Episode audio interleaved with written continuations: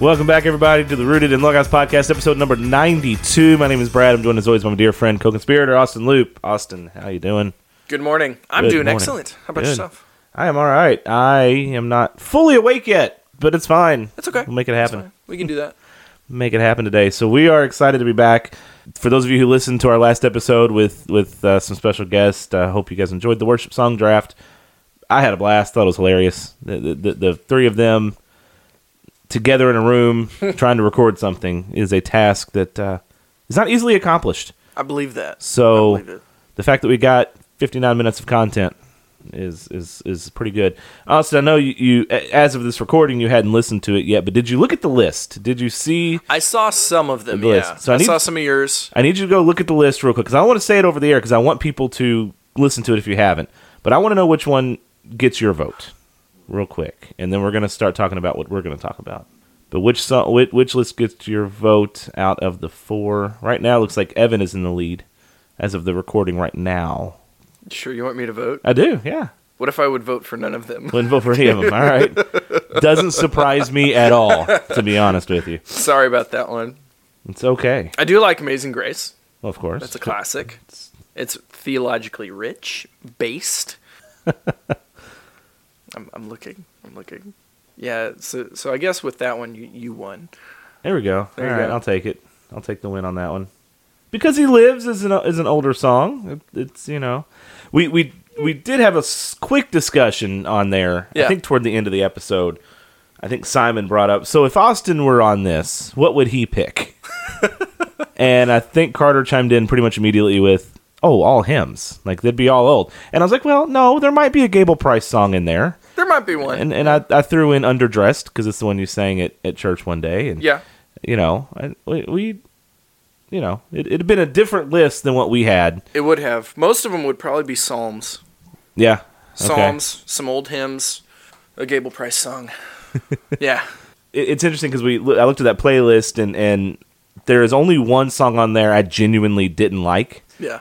There are other songs in there I'm like, okay, there's some problems that I have with a couple of them, but like I can still sing them and it's Yeah. fine. Uh, again, it goes back to that issue of separate the art from the artist. Mm. Like, can you do that? And and I'm finding it harder and harder to. Yeah. That being said, no Bethel on the list. There you go. So there was elevation. Wasn't there was some elevation. Heavy Phil Wickham. Heavy Phil Wickham. As Simon would say, he is the amazing grace of our generation. Oh gosh, blasphemy! It's not. It's not what. It, it's a joke. If you had listened to the episode, you would have. I actually heard. I'm- I I'm heard that joke. I'm messing with you. Uh, but no, so it uh, it was a lot of fun, and, and I, I do enjoy doing doing those types of episodes from time to time. And but today is also going to be fun. Oh yeah. but it's going to be serious. We're going to talk about serious. Our second installment of our modesty series, and, Modesty and talking about um, being what it means to be biblically modest. Yeah. So let's Austin, let's let's drive the ship, man. See what we got. Let's get into it. So we left off last with one of the the number one roots being the lack of fathers, um, the the head protector, the umbrella effect, as you could say, and everything under that umbrella is protected by the father. So primarily talking about women, because more so women than men, that a man can move out of the house, have his own place, and he is taking on that role, but that is his role. Versus the woman, if the woman doesn't move out till she's in her 20s and then gets married, that's okay because she is still under her authority figure, under that protection, and that's what the, the father's supposed to be doing. Versus the the son who's going out conquering and looking for that wife so that he can continue to, you know, take dominion, be fruitful, multiply type deal. Basically, what we're going to be going through, teach what we are about to go through. Where do we go from here? Uh, so where do we go from here? It's taking responsibility, and basically what that is is don't get caught up in blaming others. Don't get caught up in blaming your absent father or your father or father figure. Don't get caught up in blaming your mother. N- number two, other men and women in the world, either Christian or non-Christian. At some point, you've got to take responsibility for yourself. And yes, we can look at these root causes, uh, the lack of fathers, the just that type deal. But once you want to move on with your life, once you want to get deeper into this type of subject, now it's time to just take responsibility Right. for for what you can and move on. it's the idea that all problems stem from your childhood and your parents, and a lot of them do. And so there's nothing wrong with knowing that. Knowing we're, we're products of how we're raised, Yeah. and we're products of our upbringing, and the hangups and the spiritually and emotionally and and even just in a world and even just in a worldly sense that's a product of your upbringing Yeah. and, and it's something that if there are struggles in that if you don't didn't have the father figure if you didn't have a, a strong a strong man in your life if you didn't have a good mom if you didn't have a good whatever the case may be that's going to negative, negatively affect you it's going to cause more struggles that other people maybe wouldn't have Yeah. but then you have to recognize that realize it and and deal with it Yeah. and and again like austin said take the responsibility and understand that hey yes i i was failed by my father i was failed by my mother i was failed by whoever okay that's why i'm struggling in this moment Yeah. okay but now it's my responsibility to pick dust pick myself up dust myself off well, obviously with the help of the holy spirit with the Right, help of yeah. god not saying do it on your own Right. but my responsibility but let's go let's let's let's move on and make good decisions from here Right. And talking talking about the good works that the Lord has presented before you, this is one of them. It is. You are fashioning your life after Christ. And in doing that, like Brad's saying, and what we're talking about is taking responsibility, you're not going to get what is it, reparations when when you're wanting someone to pay you for what oh yeah reparations reparations that's yeah, the right word. you're not going to Yep. get reparations from your parents you're not going to get reparations from the system you're not going to get reparations from anybody so you just take take responsibility and a lot of times when we're talking about male masculinity talking about you know true fatherhood a man takes responsibility even for things that he didn't do and it's just that you're stepping up you're saying i'm going to take responsibility for this and i'm going to fix it even if i didn't do it and sometimes it takes a man to do that. So, action. How do we proceed and what do we do now? Uh, look at things such as lust. Is this the issue? Looking at lusting after or wanting to be lusted after. Uh, whose fault is it? Is it the men or is it the women's fault? We Yes. look at such things. yes Exactly. Uh, we look at such things as pride, self serving comfort, laziness, self aggrandizing, foppishness. Those are things we're going to be hitting on. Um, so I, I kind of I want to set the stage. I want to I want to set the stage and I want to look at what is the human body. Because again, we're talking about modesty here. So, what is the human body? Well, real quick too, th- this is a focus uh, of one of the focuses of today's episode is is the body and, and that sort of modesty. But modesty, I think we mentioned this uh, in this last episode that modesty is, is also how you act and in your your speech and not just how you dress. And so modesty encompasses a, a, a lot of things. Yes. And we are going to focus a little bit more heavily on you know the body and the lust side of Right. things today, I believe. But Kind of, maybe. kind of so on. Okay. What Again. Austin's driving the ship, and I am along for the ride. I'm excited. Yeah, so uh, and my mentality is so part two, we're talking about heart. Okay, we're talking about uh, some some more root causes, and then our next one we're going to be hounding in on actual covering, like like true, going through scripture talking about the the physical clothing and what that looks like. Cool. Yeah. So setting the sage, stage of what is the human body. So we go to Genesis chapter 1, and we're going to go verse 26, 27. It says, Then God said, Let us make man in our image, after our likeness. And then down to 27, So God created man in his own image. In the image of God, he created him, male and female, he created them. In Genesis 2, 7 through 8. Then the Lord God formed the man out of dust from the ground, and breathed into his nostrils the breath of life. And the man became a living creature. And the Lord God planted a garden in Eden in the east, and there he put the man who he formed.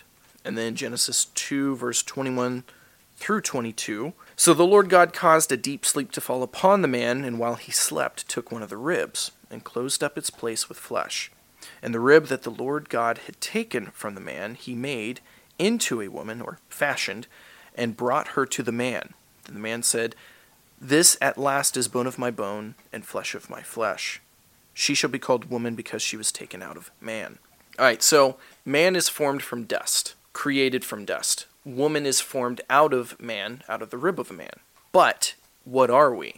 We are made from the image of God. Right. We are the image of God. So now I want to look at are we still the image of God? Okay, well, Adam was made truly the image of God. He, he was a perfect man, he was sinless. But as sin, entered the world through one man, throughout the rest of the generations, now we are images of God through sin. So, what does that look like? It's a, it's a marred image, Exactly. right? yeah, like we re- have marred the image. I guess you could say. Yeah. Yeah.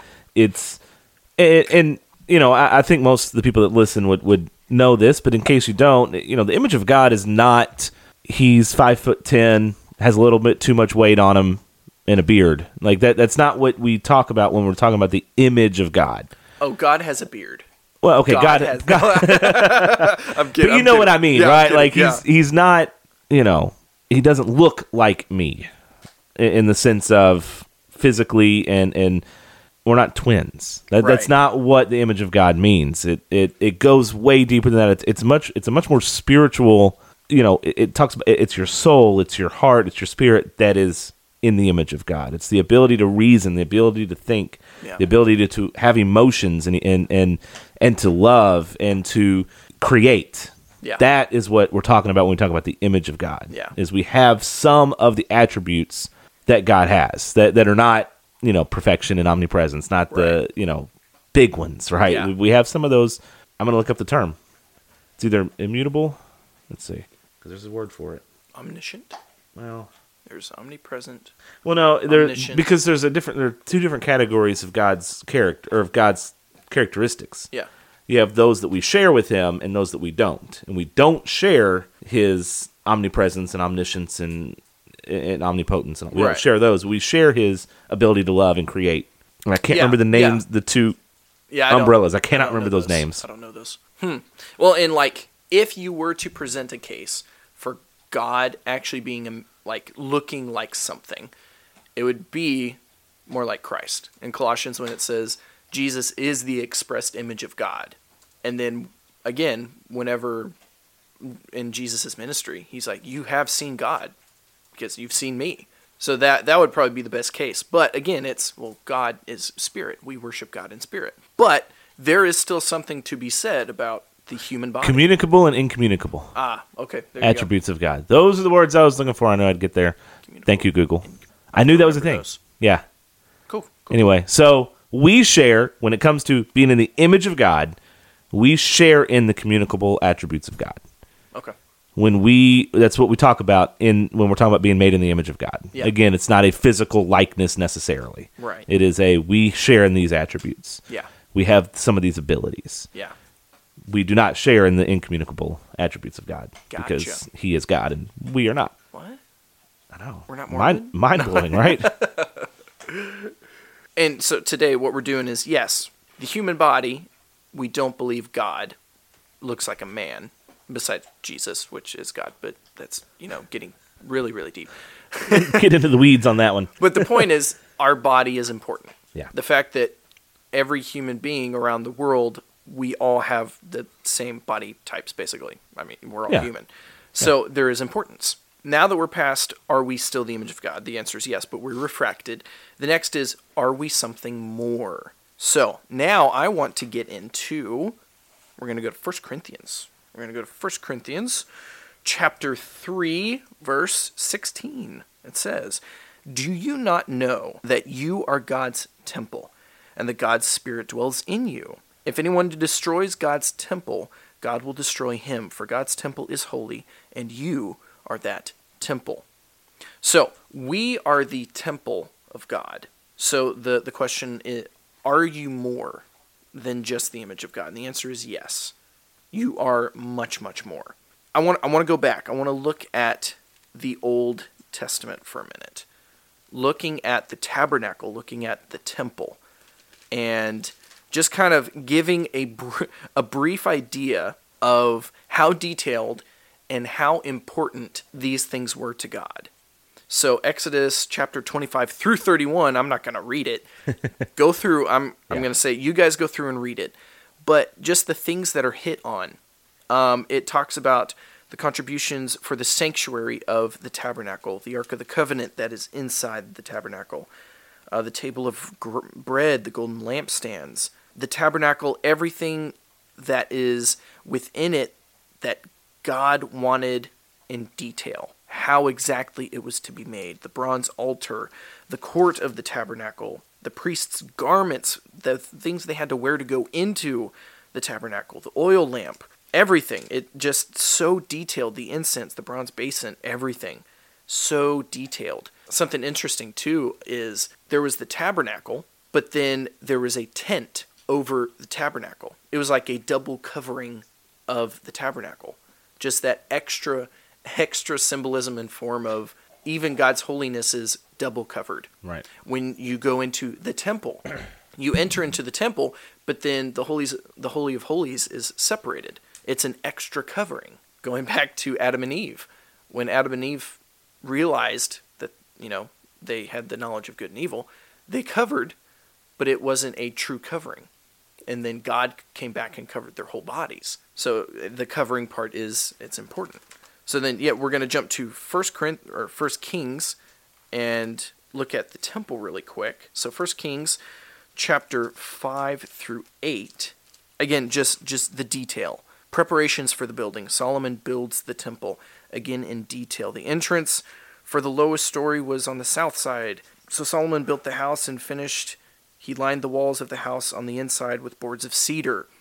And again, this is everything that God told him to do. It's detailed. Everything was detailed. Solomon builds his palace afterwards. The temple is furnished. The ark brought into the temple, and so on and so forth. The thing is just how important God's temple is. And it's not just, hey, here's a random building. We're just going to do what we can. No. God said, this is exactly how I want it built. You're going to build it this way. This is exactly how I want it to look. This is how big I want it. It was detailed and it was purposeful. And kind of on topic, kind of not. Again, we're talking about the the human body. We're talking about the the the temple, but talking about church, talking about the actual physical place in which we go to meet as the the body of Christ. What what is your perspective on modern day churches versus how churches used to be built? What what, what are your thoughts? No, I mean, I think now a lot of our modern day churches are, are built for practicality Mhm. over over any kind of grandeur, right? I mean, Yeah. you you see a lot of the old church, especially in, in the Catholic realm, but you see it in, in the Protestant realm as well.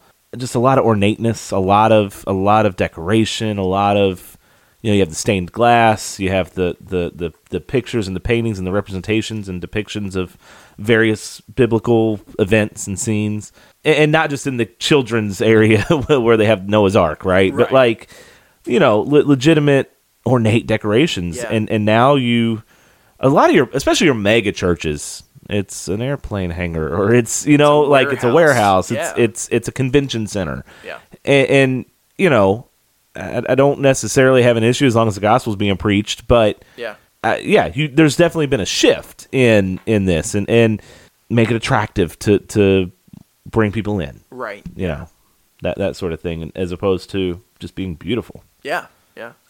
I'm of the mindset of going back to that of churches were built out of stone.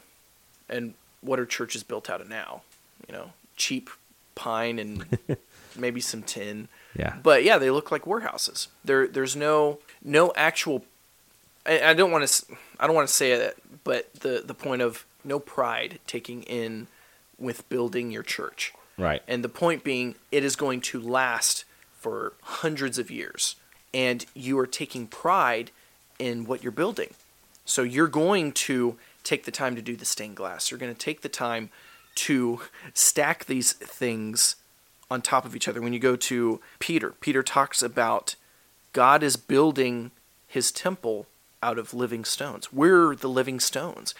And it, it is a it is a slow process. When we look at Christ talking about the kingdom of heaven, it is a slow process, like leaven. Leaven is slow. And so when you look at the the uh, church at Notre Dame in France, you know, it took hundreds of years to build this thing. And they took pride in it. It was a beautiful thing until it burnt down. But you know, that's that's beside the point too. but I, I am I am definitely of the mindset of going back to that. And yes, we know that the the church is not the building; it is the people, the bride of Christ, the body of Christ.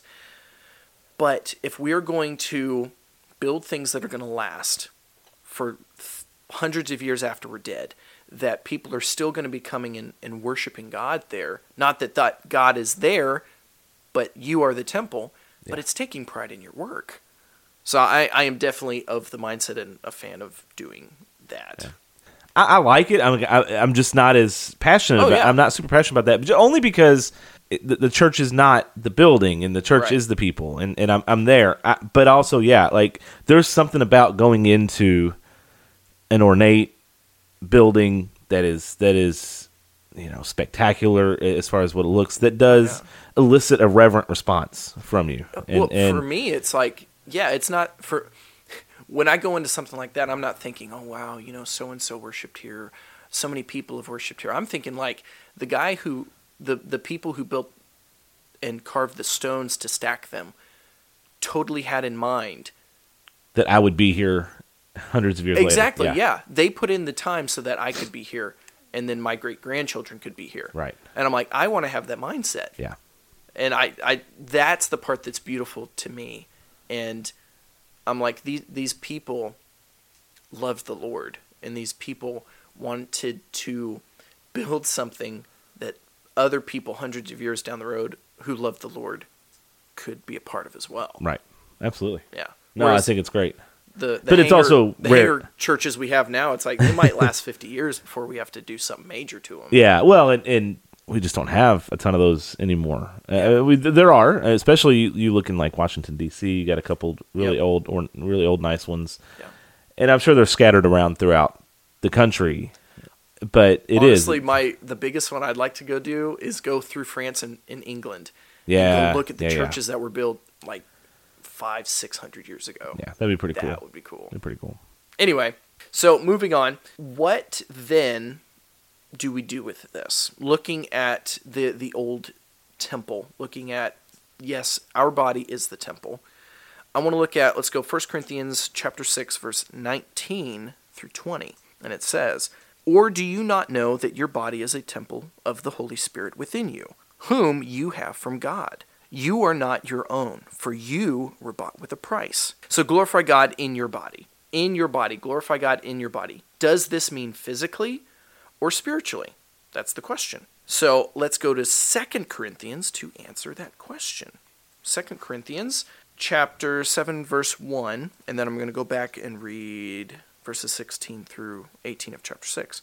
It says, "Since we have these promises, beloved, let us cleanse ourselves from every defilement of body and spirit, bringing holiness to completion in the fear of God.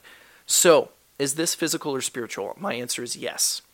Yeah. Yes, it is important for both your physical body and your your soul, your spiritual body. So go back, I'm going to read chapter 6 verse 16 through 18. What agreement has the temple of God with idols? For we are the temple of the living God, as God said, I will make my dwelling among them, and walk among them, and I will be their God, and they shall be my people. Therefore, go out from their midst, and be separate from them, says the Lord, and touch no unclean thing, then I will welcome you, and I will be a father to you, and you shall be sons and daughters to me. So, this is a physical and a spiritual thing we are to glorify God in our body. We're to honor Him in our body. So the question is, what do we do now that we know what we are? Now that we know that we are the temple of God? Well, we glorify and we honor God in it. So what does it look like actually? Physically, what what does that look like? Clothing. Why do we wear what we wear? Leggings, short shorts, crop tops, men with no shirts, speedos, cut off shirts that are practically no shirts at all tight jeans, tight anything that shows everything. How are we honoring and worshiping God, the temple of God, the image of God, with these things that we're wearing? How is this modest in any way? So I, I want to look at pride. I want to look at the the good versus the bad. The looking at pride as a lot of people would say a good thing, as in you know you look at your son and say, "Well, I'm proud of you," Right. or a lot of people would say the bad, you know, being boastful and prideful. Taking pride in your appearance. That's what I want to talk about. So the the good side of being a good steward of the body and temple that God has given you versus the bad side of you are too consumed with how you look and what other people think of how you look. So the good side, I'm going to jump to Timothy. And we just went through this not too long ago. Timothy Yeah. chapter 2, uh, verse 9. So likewise, also that women, sh- women should adorn themselves in respectable apparel, with modesty, self-control, not with braided hair, gold or pearls, or costly attire. Adorn yourselves. We are to adorn ourselves. We are. talking about respectable apparel. You're not supposed to look frumpy, as, as we talked about We did, in, yeah. in our last episode. Yep. You're not supposed to look ugly in your apparel. That's not what Paul's saying. Unkempt and dirty, disheveled, stuff like that. or yeah. or just trying to cover everything in a way in a wrong way. As in i'm going to cover myself with a blanket completely and you can't see me Right. looking at like a hijab. Or you're just wearing just the most awful ugly things that you can possibly think of because you're like well i don't i don't want to make anybody think that i'm prideful or or i mean Right. a- anything that you want to put there. But what what is the point? You're the image of god adorn yourself appropriately adorn yourself respectfully respectable as paul would say. So for women dress feminine. That is dress to show that you are a woman. Don't expose or flaunt or tease it but don't dress like a box either. Now take that for a second. Dressing like a box what is that? It is showing nothing of your body which is is a good thing but you're not even showing curves okay? Now looking at the distinction between curves and cleavage it for for me that that is a distinction. So women are shaped differently. Be sure people know that you're a woman. You know the way that men and women are shaped looking at the the torso of a man um it you know if you have a man that's like completely ripped he he's completely fit it looks like a triangle like an upside down triangle women are shaped more like an hourglass that that is the way God has made you. Now, if you are wearing a box over that triangle and you look like a box, you're you're not showing the image of God, if that makes sense. Now, yes, if you are wearing skin tight and you can see everything, that is not proper. That is not modest and that is not respectable either. But to wear clothes that show you are a woman, that you have a woman's body, is a good thing. It is an important thing. For men, dress masculine. That is, dress to show that you're a man. Don't expose, don't expose, don't flaunt, Don't don't don't explode either. Don't explode. Don't either. explode either. Yeah, it's messy. That's messy. Yeah. Don't expose. but it's same premise as the women. Yeah. Don't flaunt it. Don't tease it. Don't be boastful in your body, either your six pack, your arms, how you never skip leg day. But then on the other side of don't be boasting in your dot your your uh, dad bod either. Right. You know the whole I, that's a big fad right now. Posting the big the big uh, beer gut bellies and and doing all that, saying uh, asking women would they rather want the six pack or the dad bod type deals, and it's like men aren't supposed to do either one of those. Don't be boastful in your body. Don't don't flaunt it. Don't tease it.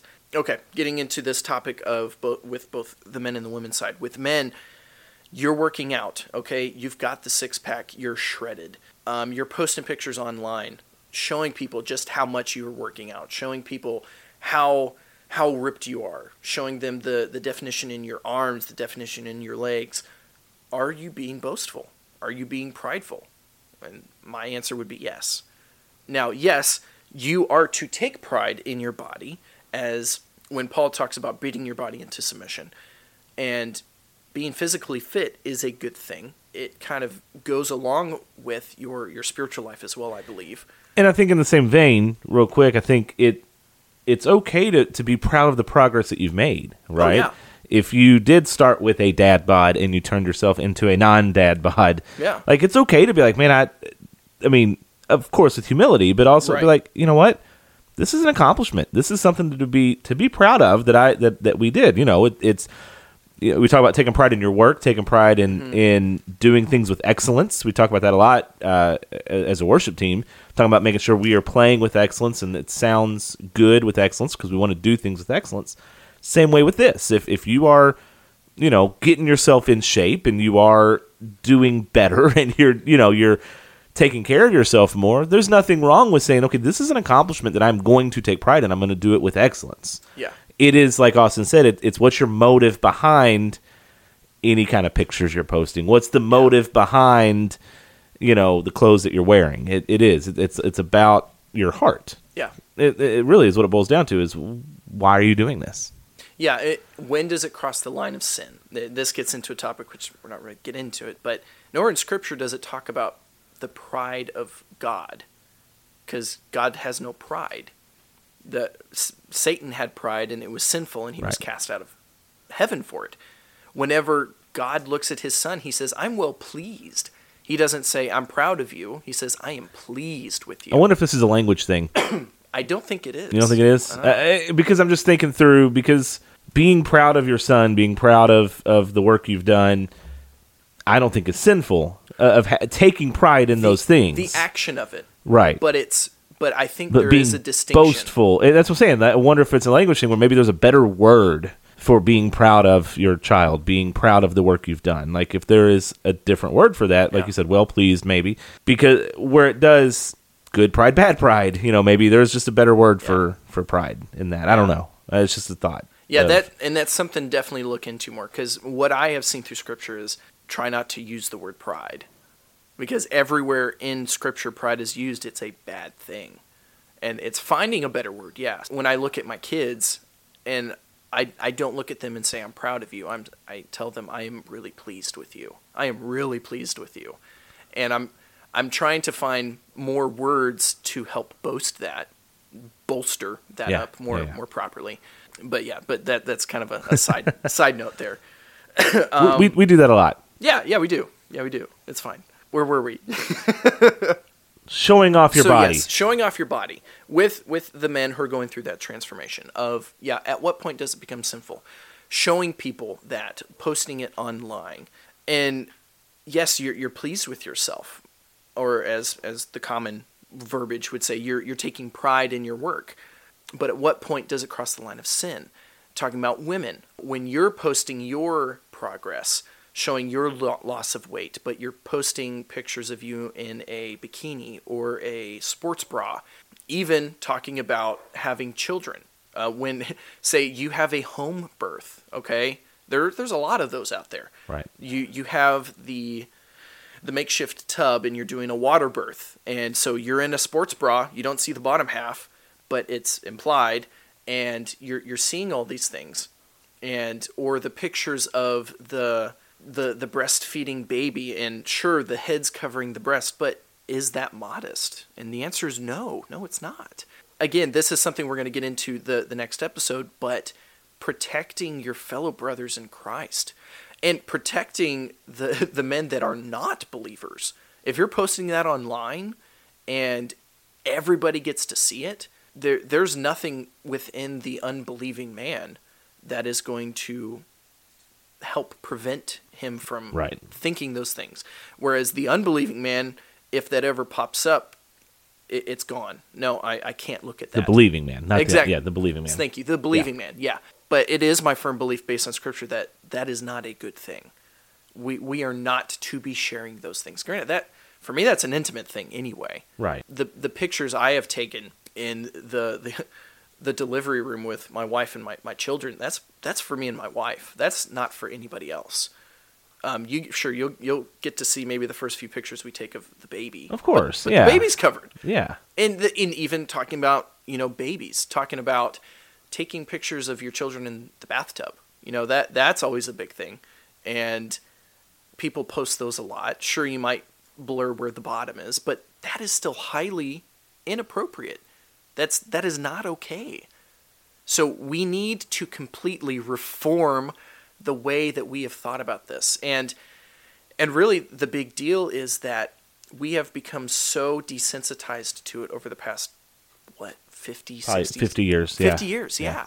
Even e- even looking at and this may be a tangent, but even even looking at how TV has changed, Yes. it's just since I was a kid. I mean, I, I you know, we we uh, Carter specifically jokes about how old I am, but like I'm not that old. Like I'm, I'm in my 30s, or I'm 34, and just looking at what's on TV now versus what was on TV in the 90s when I was growing up, and just the difference between the two is Yep. astonishing. And I'm not talking like your paid channels, your HBO, Showtime stuff like that. Those were always you know inappropriate Oh, yeah, and, and yeah. whatnot. But I'm talking like just your normal cable television, Mm-hmm. your, your your normal sitcoms, your normal ABC, CBS, local affiliate. Like the difference between what's on the shows now versus what what we get away with now versus that shows that desensitivity. It, Yes. I'm guilty of being desensitized to it as well because progress, yeah. it's just you're inundated with it constantly. I mean, the all the time. In a mall uh, at Christmas time, walking past Victoria's Secret, you're inundated with images that while they are not nu- there's not nudity on the on the uh, on the storefronts. There's scantily clad women. Honestly, I would go to say it is nudity. yeah, well, okay, I would. nudity by Sure- definition sure of it's not showing the Yeah. as people would say the important parts. right. But but in all intents and purposes it is. Yeah. It it's or even just having just as as, as a 10, 11, 12 year old boy that's starting to kind of figure things out. Yeah. Right? Starting to kind of make their way into that realm Things of are changing. yeah, of of liking girls and and wanting to kind of explore that side of the world, right? Even walking past a Victoria's Secret where there's mannequins with stuff on them. That's going to pique their interest and their curiosity Uh, yeah. and it's going to it could cause issues. And and you say, "Well, Brad, that's really that, that how old-fashioned of you." Yada, yada. Not really. Like it's take your 10 or 11, 12-year-old boy to that store and they are going to be staring at those mannequins. Like it's yes, it's a mannequin. There is nothing overtly sexual about a mannequin until you start putting on those those un, those undergarments But and even look at the underwear. way they make the mannequins. Uh, f- that's fair they too. make the the mannequins to look like a woman. yeah, yeah, and and so I'm not suggesting that they're gonna freak out and like lust over a mannequin, but like Right. it it puts the thoughts into their minds and thinking, oh, I wonder what this person It would look like in that. Like it- imagination working. exactly, and imagination in the hands of a 12 year old boy, not great. not not it is a dangerous thing and again this goes back to the father Yeah. teaching his son as he grows so by the time he gets there he is teaching his son self-control Mm-hmm. Absolutely. And absolutely. and, and so so important. I don't so again, don't hear what we're not saying. I don't want to say that the boy has no responsibility for his actions, his thought life and stuff like that. Of course he does. And we're going to talk about that I think you said on this next episode Yeah. About the lust side of this Yes. and and is it a woman's responsibility to not cause a man to stumble? Is it a man's responsibility not to look at him with with lust? Yes. Like the answer is yes to both. yeah, yeah. There's responsibility on both levels. So don't hear me bashing women saying you have to be whatever. That's not what we're doing. Like men, take responsibility for your actions and your thoughts and your eyes and what you're seeing and looking at and doing. Yep. Under a hundred percent. So that, but again, you are back to the original point. We are so inundated, like you said, with with this sexualized culture. yeah I mean, there we, we did this episode a year and a half ago or so uh, that we started with the idea of going to one topic and it morphed into just talking about the evils that they're teaching Yeah. our kids. Yeah. I think I even called the episode "Exposing Evil." yeah Go back and listen to that, and and and that will show you some of what we're talking about in this moment very briefly. We're not going to get into it like we did there, but the things they're teaching some of these kids, the things that parents are sending their kids to yeah this idea that you're going to teach and and you know earmuffs over the kids' ears if if you want to for just a second, but the the fact that you're going to teach a six year old how to masturbate is ridiculous. Yeah. it's ridiculous. Yeah. That should not be happening. To to teach these young children, boys and girls both, to explore their own bodies and to pleasure their own bodies. Guys, there's an agenda out there. I'm sorry. They're Mm-hmm. Oh, yeah. coming after your kids and they're coming at it with one of the most powerful things known to man, sex. And and uh, yeah th- this modesty topic, we're not immune to that no as Christians, as believers. We have to fight it. We have to be countercultural in this in this thing. You know, th- there are extremes you can go to on both sides. And if you're going to go to an extreme, I, man, I prefer you go to an extreme with the modesty side, right? Exactly. Like, if you're gonna, if you can't find that middle ground and find that balance that is there and exists, man, go to the extreme correct direction and, Yeah. and not the extreme other direction. yeah But yeah err on the side of care exactly, yeah, Well, and yeah, and uh, even talking about like we were talking about media, like Dick Van Dyke Show. When you go back and, and watch the Dick Van Dyke Show, they're sleeping in separate beds. Yep. Versus now it's just straight pornography on on and again not even the the the HBO type uh, channels, just normal channels. They're showing they're showing uh, Ta- shows. tasteful, tasteful sex scenes. But yeah, quote it- unquote. yeah, t- right? quote unquote. Yeah, I'm like no, it, it's all it's all bad. It's Yeah. not a good thing. Yeah. Um. So I I want to look at two things here. Whose body is it really? So I want to go back again to 1 Corinthians chapter 6 verse 19 through 20 and I'm I'm going to read it again. It says, "Or do you not know that your body is a temple of the Holy Spirit within you, whom you have from God? You are not your own, for you were bought with a price, so glorify God in your body. You were a slave to sin. You you were dead. You were dead spiritually. Christ died, he bought you. You are now a slave for Christ. Therefore your body's not your own. Whenever God looks at you and says do something, you say yes sir. When he says jump, you say how high. As in, you are a slave to him. You are his. It is no longer your it's it's never been your body because you were a slave to sin and now you're a slave to, to Christ, which is a very good thing if you don't know that. Maybe maybe we might do an episode on that. Oh, what, yeah. what does it look like to be a slave to Yeah, Christ? for sure. Because it is a very, very good and beautiful thing. But you were bought with a price. Your your body is not your own. Now, looking at it from the perspective of a, a man and a, and a woman. So, yes, every body that has been bought with the blood of Christ is his. So, we've established that. Now, we're going to go to 1 Corinthians chapter 7, verses 2 through 4. But because of the temptation to sexual immorality, each man should have his own wife, and each woman her own husband. The husband should give to his wife her conjugal rights, and likewise the wife to her husband. For the wife does not have authority over her own body, but the husband does. Likewise, the husband does not have authority over his own body, but the wife does. All right, so what is this saying? A lot of people don't like this. A lot of people don't like this. But what this is saying is that my wife, my wife, my body's hers. She's in charge of my body. Yep.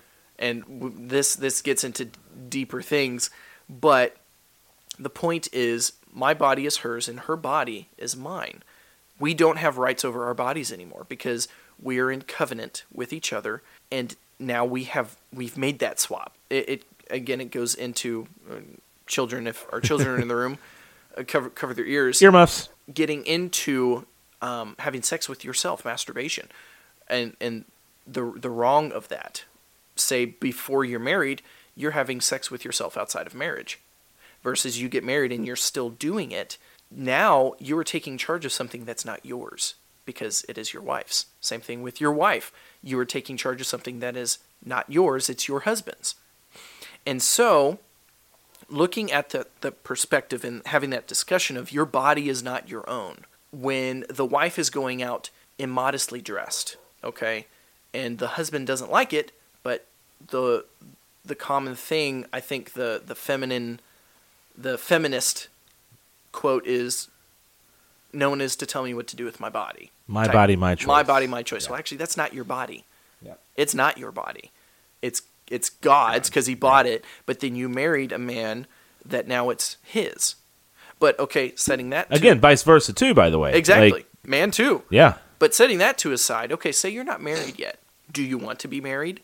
Or do, okay, say you have the spiritual gift of celibacy and you're never going to get married because you don't burn with that desire. That is a very very rare thing and I've only known of one person and his name is Paul. But you are a single single man, a single woman and you are wanting to get married. The principle still applies. For one, not your body because Christ bought you and it is not your own. But the same premise of you are wanting to get married, so therefore you are protecting your body, you are protecting your purity for your husband, for Right. your wife, for that future moment when when you get married, you can say, I have saved this body that I am now giving to you. My conjugal rights are now yours. And same for her, for you. That's the importance of staying a virgin. That is the importance of being able to keep that purity so that when you get married, that is the best gift that you can give someone. So I, I would put just as much precedent on the single man and the single woman as I would the married man and the married woman because the premise is still there. The the plumb line is still there as you could say. Right. Your body is not your own no matter what. And and keeping that in mind um, even again, not trying to get too too graphic or anything, but for the man, what was the what was the big purpose for circumcision? Yes, it was a command of God. It was a sign for to separate yeah, literally cut, apart. Yep. cut, set apart from the Gentiles. But the physical purpose, it was so that whenever a man looked down, even when he's going to the bathroom, he looks down and he sees it. Literally, that is a physical sign. He sees it and he said, "I'm I'm different. I am set apart." And more intently of when the man gets into a situation he's not supposed to with a woman that is not his wife or whatever it may be, and he looks down and he sees that, it is supposed to be that instant reminder of I am not supposed to be doing this. Right. With my sons as they grow, that is what I'm going to be teaching them, because I we circumcise our sons. Um, yes, not because we believe it saves them, but it has value, and it is going to be teaching them as they grow that if you find yourself in a situation that you should not be, that I have taught you, and God willing, the Holy Spirit is keeping you from. Right. You look down and you see that it is the sign that is supposed to remind you right then and there, you are not supposed to be doing this because you are set apart as holy. Do not do this. And again, your body's not your own. Your body is not your own. I don't know how, how much more I could yeah. get that across. It, it's so I want to kind of pause here and, and just say, you know, yes, our culture is inundated with the sexualized, hypersexual content.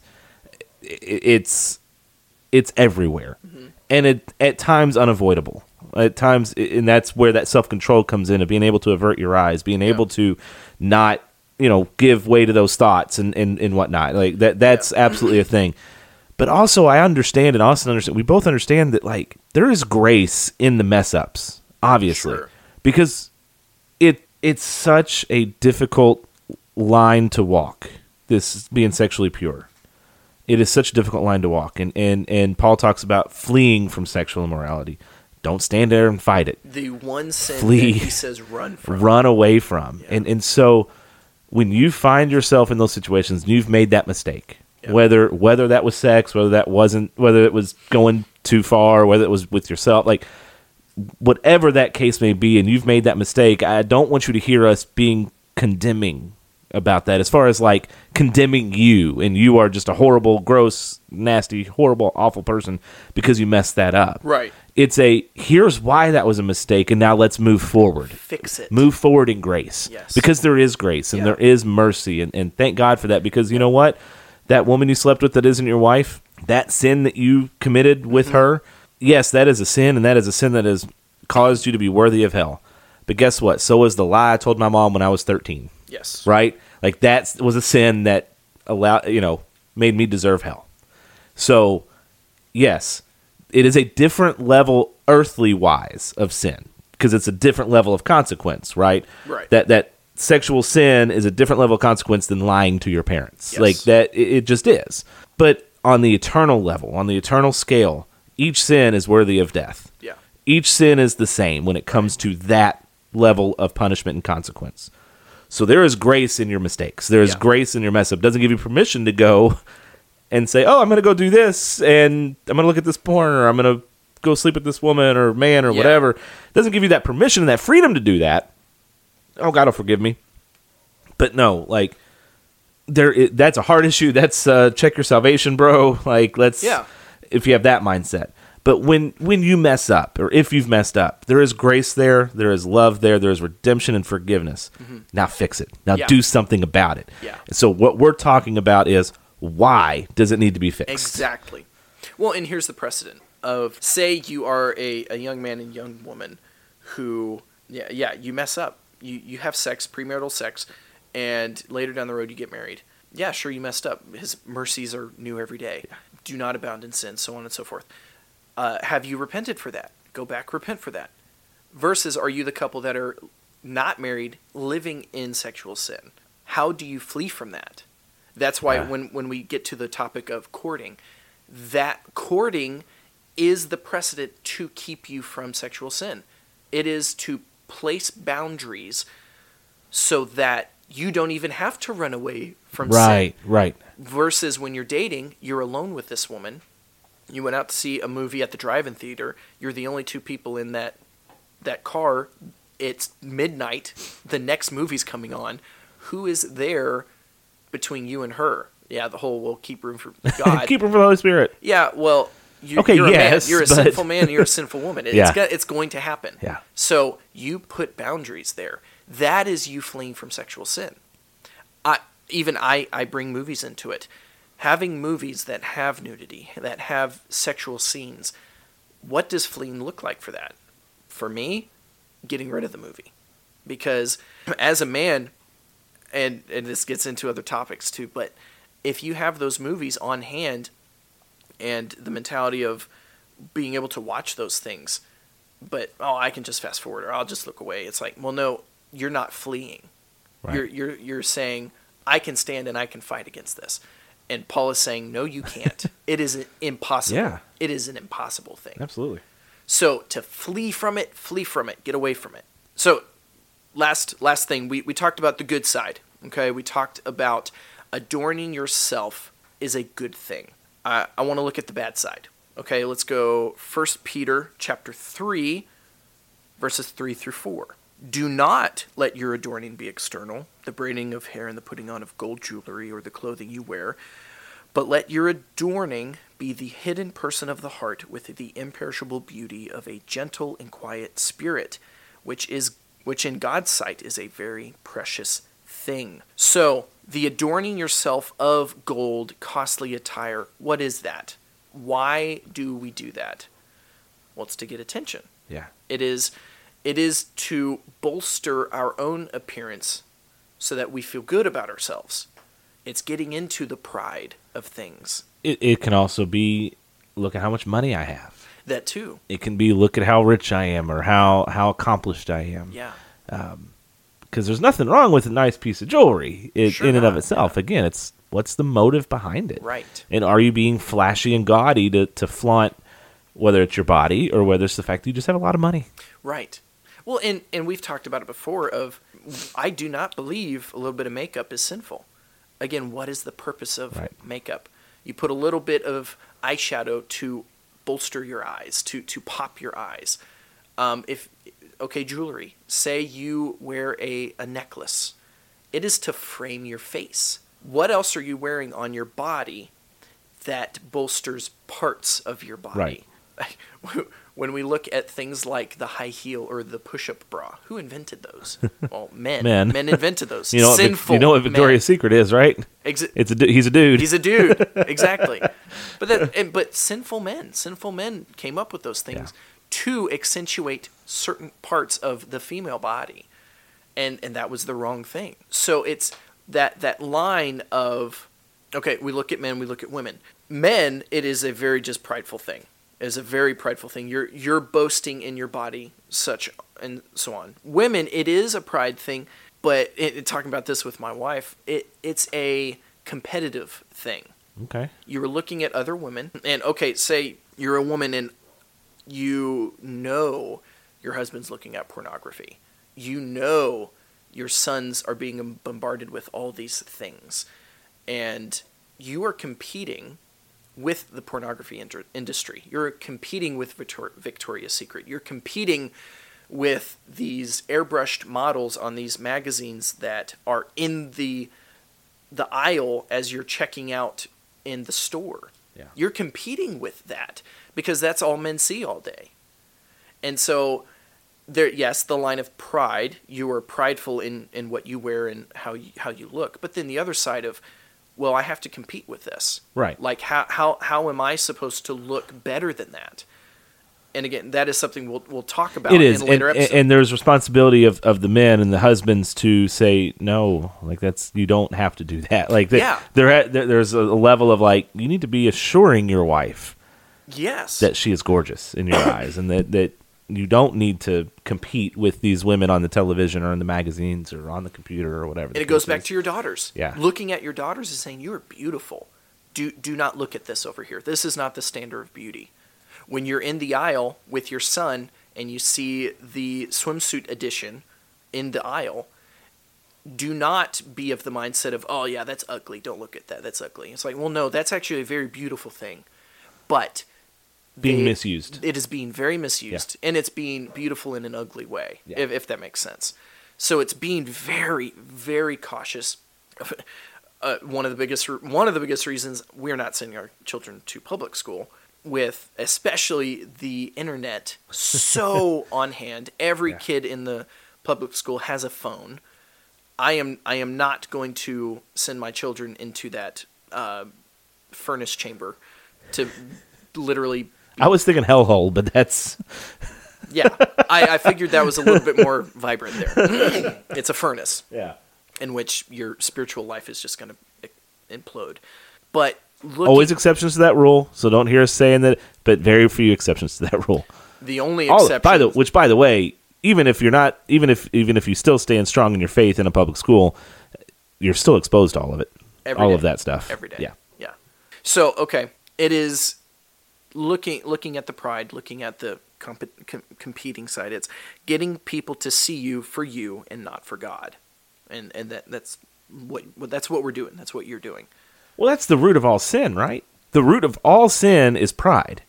Is i- i- uh, in some sin as well. i- Yeah. in some form or fashion. It is like you said just now. Look at me. Don't look at God. Look at me. Look at my body. Look at my physique. Men and women both. You know, look at me. Look at me. Look at me. yeah. And not like where Paul says, "Follow me as I follow Christ." That's not what that is. No, that's- but that's yeah. a pride issue. Yeah. Or, uh, you know, it could also be a I can do this better than God," or "I know better than His design," or "I know better than than His commands." And that's a pride issue too. And that is where, again, all of our sin comes from some form of pride where we think we know better than God, or we think we are better than God, or we think we are equal with God. It all starts, all sin, with pride. Thinking you can do it yourself. Yeah. Exactly. Yeah. So real quick, I'm gonna go to Proverbs. Proverbs chapter chapter 11 verse 22. I'm gonna, I'm gonna read it and then let it soak for a second. Like a golden ring in a pig's snout is a beautiful woman without discretion. All right, so let that sit in for a minute. Uh, yes, this is talking about women, but I'm talking about men too. But a, a beautiful woman, like a gold ring in a pig's snout, a beautiful woman without discretion, is is just purposeless. It is and and and it's ugly. Wh- Why would you see a gold ring in the nose of a pig's snout? That's not okay. well, and, and look at you know that being in the Old Testament, pigs are completely unclean, right? Exactly, Uh, yeah. You, you can't you know can't mess with pigs in the you know under the Old Covenant. right. So yeah, absolutely. Like he was very, using very strong language for that time in That that. gold is now unclean. yeah, Yeah. So for me, it gets to the way in which you dress. More than likely, it affects the way you're living, and or the way you're living, your life affects how you dress. So are you living for yourself, or are you living for God? So real quick, Romans, Romans chapter twelve, verses one through two. I appeal to you, therefore, brothers, by the mercies of God, to present your bodies as a living sacrifice, holy and acceptable to God, which is your spiritual worship. Do not be conformed to this world, but be transformed by the renewal of your mind, that by testing you may discern what is the will of God, what is good and acceptable and perfect. For me, that, that that's what this all leads to. It's do not be conformed to the world. We are not supposed to look like the world. And are you dressing like everybody else? And the answer is yes. Women, are, are you dressing like the unbelieving woman? Men, are you dressing like the unbelieving men? Sure, some of the men might be dressing masculine, but it's inappropriate. Sure, the, the women are dressing feminine, but in the wrong ways. Discern what is the will of God. And, and that's a big one. Um, Yeah. Ephesians talks about trying to discern what is pleasing to the Lord. And how do we do that? Well, we go back to Scripture. We go back to Scripture. What does God like? What does God not like? And for one, we know that God likes his children to be covered, which, again, that is what we're going to be talking about in our next installment of this actual covering. God wants us to be covered. He covered us purposefully. We are to look different than the world. that literally that's that's the purpose. We are to be set apart. We are to look different. And so some people might not like this. That's fine. Um, Well, but- th- there's beauty in modesty. There and, and There it is is. beauty in modesty, and male and female both. There, there is. You know, I, I look at at you know maybe the women I'm attracted to mo- mostly um, when when looking for someone to date or, or court or whatever word we're going to use for that. And I am as a Christian man, as someone who who wants to stay pure and wants to save myself for my wife. Modesty is very attractive Yeah. her showing up on a date or, or whatever or showing up to church whatever the case is wherever we meet wherever whatever happens and and she is dressed well dressed feminine you know she's a woman but like she's modest Yeah. she's leaving some mystery there she's she's not accentuating all the parts and Yep. and doing all the things that is more attractive to me than the yes my lustful self would be like yeah the scantily clad's great Right. but as far as like wanting to find that partner, man, uh, you don't have to flaunt everything. Exactly. You're not supposed to, Not but you to. don't have to, Yeah. right? Like guys, guys like modesty. And I think girls like modesty too. We just are so Desensitized. desensitized to the sexual side of things Yeah. that that we we have a hard time with it, and we do, and it's a struggle. It was a struggle in Paul's day. It was a struggle in the Old Testament. It's a struggle today. Just the modes and the means may be a little different of how they of how it gets to our brains, right? right. the struggle has been there for millennia yeah. and and you know it's it's that's not going to change Oh, exactly. it's not going to change And it's interesting looking at the churches that are are all about modesty. Even looking at the churches that uh, most of the women they cover, they cover their heads in, in prayer and in worship. The women in those churches are some of the most beautiful women out there. Why? My firm belief is that that's because God intended that to be the case. looking at the perspective of okay for the the man looking for a, a, a woman from the woman's perspective of the the whole scale one to ten. You know I I'm I'm a I'm a ten or I'm a six. Okay say you're a five. Say you're a five in your own mind. On your wedding night and you get in front of that man undressed you're automatically a 20 yeah. You're a 20. Yeah. And especially if that man has stayed pure in his eyes and his mind, and his father has taught him self control and he has stayed away from those things. If he stayed away from those things on your wedding night, you're now a 100 out of a 10. yeah And that, that is the purpose. That is the beautiful purpose of it. So it doesn't matter if you think you're a five or not. You're, the, the scale's out out of the water. Yeah. And so raising raising our sons, raising our daughters, but but raising our sons in self control, teaching them these things, it is going to be very hard. But we are going to be placing these these walls. Uh, I, I, it's called the garden with walls. You know, you, you're a garden with walls that no one can get into unless you let them in. And then once they get in, it's it's a beautiful, Yeah. beautiful botanical garden. But when you are not dressing appropriately, you have no walls, and everyone gets into the garden. By the time that you actually have someone that you want, they come into the garden, the fruit's gone. right And what's the point? yeah So, so we hope this has been encouraging and, and like i said you know it, there's a lot in this episode there's so many more rabbit hole trails we could go oh, down yeah. and Yeah. different things we could we could discuss with this but i hope it's been something that's been encouraging because you know there's grace in in the mistakes there's grace in in in the falling but also here's why this is important and Yeah. here's why this is something you need if, if this is something you struggle with you need to correct course Mm-hmm. you need to you need to move to the right path and and you know and continue to raise your children to, to respect the opposite sex and respect the the the way God designed male and female Yeah. their bodies what their bo- what the purpose of, of the bodies are what the purpose of sex is and we are to teach that to our children and and then teach it to ourselves and remind ourselves of what the purpose of these things are so anyway, uh, thank you guys for listening. We really do appreciate all your support. Go back and listen to the Exposing Evil episode, just to kind of if if you want more info on kind of what we're talking about when it comes to like public schools and Yeah. some of the things that we're our culture is doing that you may or may not know about. Go back and listen to that. I think it was honestly back in like 2021 we did that so. episode. So it's it's been it's an older one. So go back and check that one out. Uh, listen to the worship song draft. Vote on that poll if you haven't done so. We'll probably announce the winner at some point. We'll cut the poll off at some point and say, okay, this person won. Basically, we're waiting for my songs to overtake the rest, and then we'll then we'll announce that I won. Anyway, uh, uh, thank you guys for listening. Find us on Facebook, Instagram, social media. We have a website as well, rootedinlogospod.com. Give us a five star review on Apple, Spotify if you feel led to. That'd be great. We're stuck on 27. We've been there for a long time. Patreon.com slash rooted in logos to support us financially. We got three sponsors. Thank you guys so much. We're going to have a plan for that money here very soon. We'll see you guys next week for episode 93. We're going to go back into First Timothy, Yes. right? First Timothy 3. Go back into that. Maybe finish the chapter. Who knows? Probably not Probably not. and we'll we'll we'll get into that uh, next week. Until we meet again, guys, stay, Stay rooted. rooted.